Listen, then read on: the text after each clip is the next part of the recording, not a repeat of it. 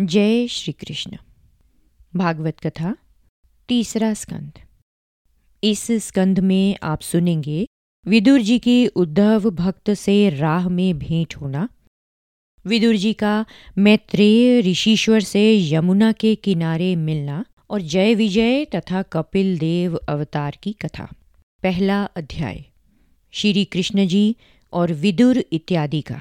राजा दुर्योधन को राजा युधिष्ठिर का राज्य भाग बांट देने के लिए समझाना और दुर्योधन का किसी की भी बात न मानना। सुखदेव जी ने कहा, हे राजन, जो बात तुमने हमसे पूछी थी, इसी बात का उत्तर नारायण जी ने लक्ष्मी जी को दिया था। लक्ष्मी जी ने शेष नाग को बतलाया। शेष जी ने वात्स्यायन ऋषिश्वर को सुनाया। वात्स्यायन जी ने मैत्रेय ऋषिश्वर को उपदेश दिया और मैत्रेय जी ने विदुर जी से कहा था। इतनी कथा सुनकर राजा परीक्षित ने पूछा, हे स्वामी, विदुर जी और मैत्रेय ऋषिश्वर की भेंट कहाँ हुई थी? उन दोनों ज्ञानी और परमेश्वर के परम भक्तों को परस्पर मिलते समय तो बहुत आनंद हुआ होगा। उसका हाल बतलाइए। तो सुखदेव जी बोले, हे परीक्षित, सुनो। जिस समय राजा धृतराष्ट्र ने युधिष्ठिर इत्यादि अपने भतीजों को पराया समझकर, दुर्योधन इत्यादि अपने पुत्रों को प्यारा समझा और दुर्योधन ने अर्जुन इत्यादि पाँचों पांडव भाइयों को लाख के घर में ठहराकर आग लगवा दी। भीमसेन के खाने के लिए विष का लड्डू बनवाकर भेजा। अधर्म से जुआ खेलकर उनका राज्य और धन जीत लिया।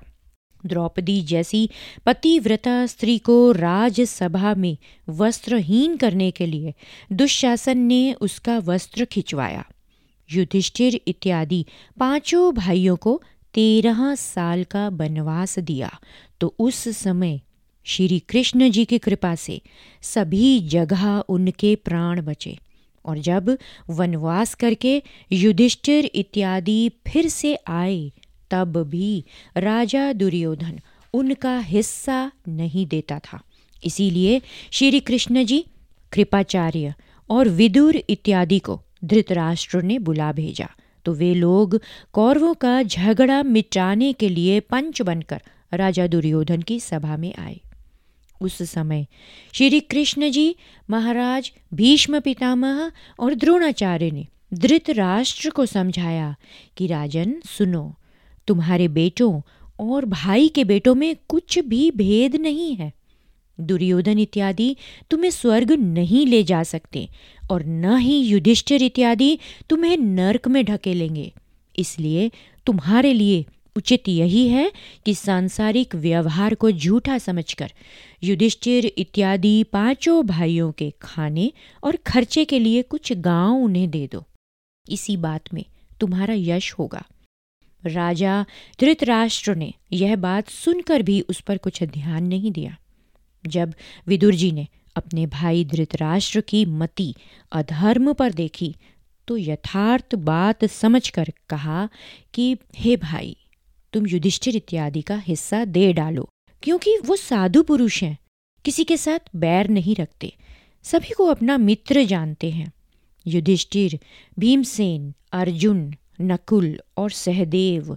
पाँचों भाइयों में ऐसी सामर्थ्य है कि यदि वो चाहें तो उनमें से एक ही मनुष्य दशों दिक्पालों को युद्ध में जीत सकता है। इसके अलावा वैकुंठनाथ श्री कृष्ण जी उनके सहायक हैं। तुम जो ऐसा समझते हो कि मेरे सौ बेटे बड़े बलवान हैं, सो श्याम सुंदर के विमुख रहने से उनके लिए कुछ नहीं हो सकता। इस अधर्म में तुम्हारा धन और धर्म दोनों ही नष्ट हो जाएँगे।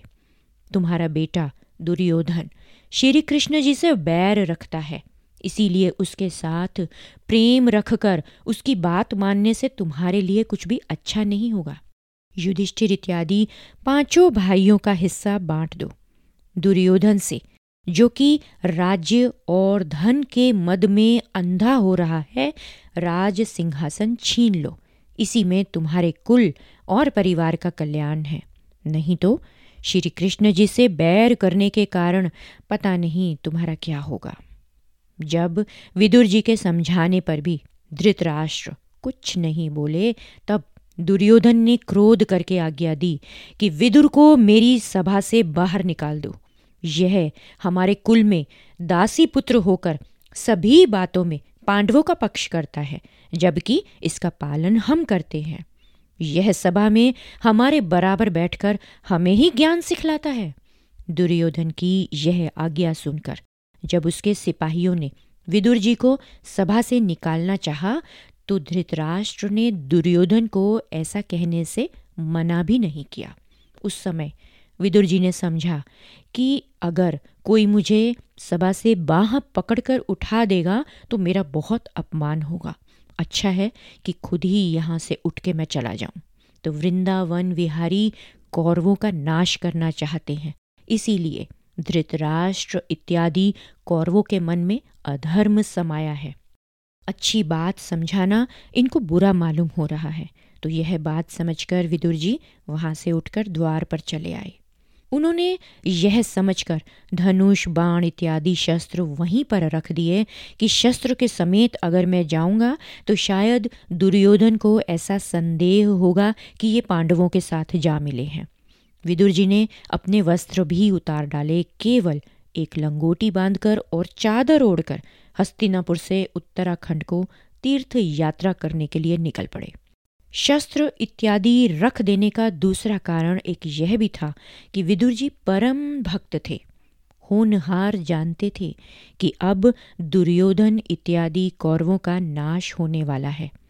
मैंने उनके कुल में जन्म लिया है, इसीलिए मुझे पहले से ही अपने सभी शस्त्र रख देने चाहिए कि जिसमें मुझे युद्ध न करना पड़े।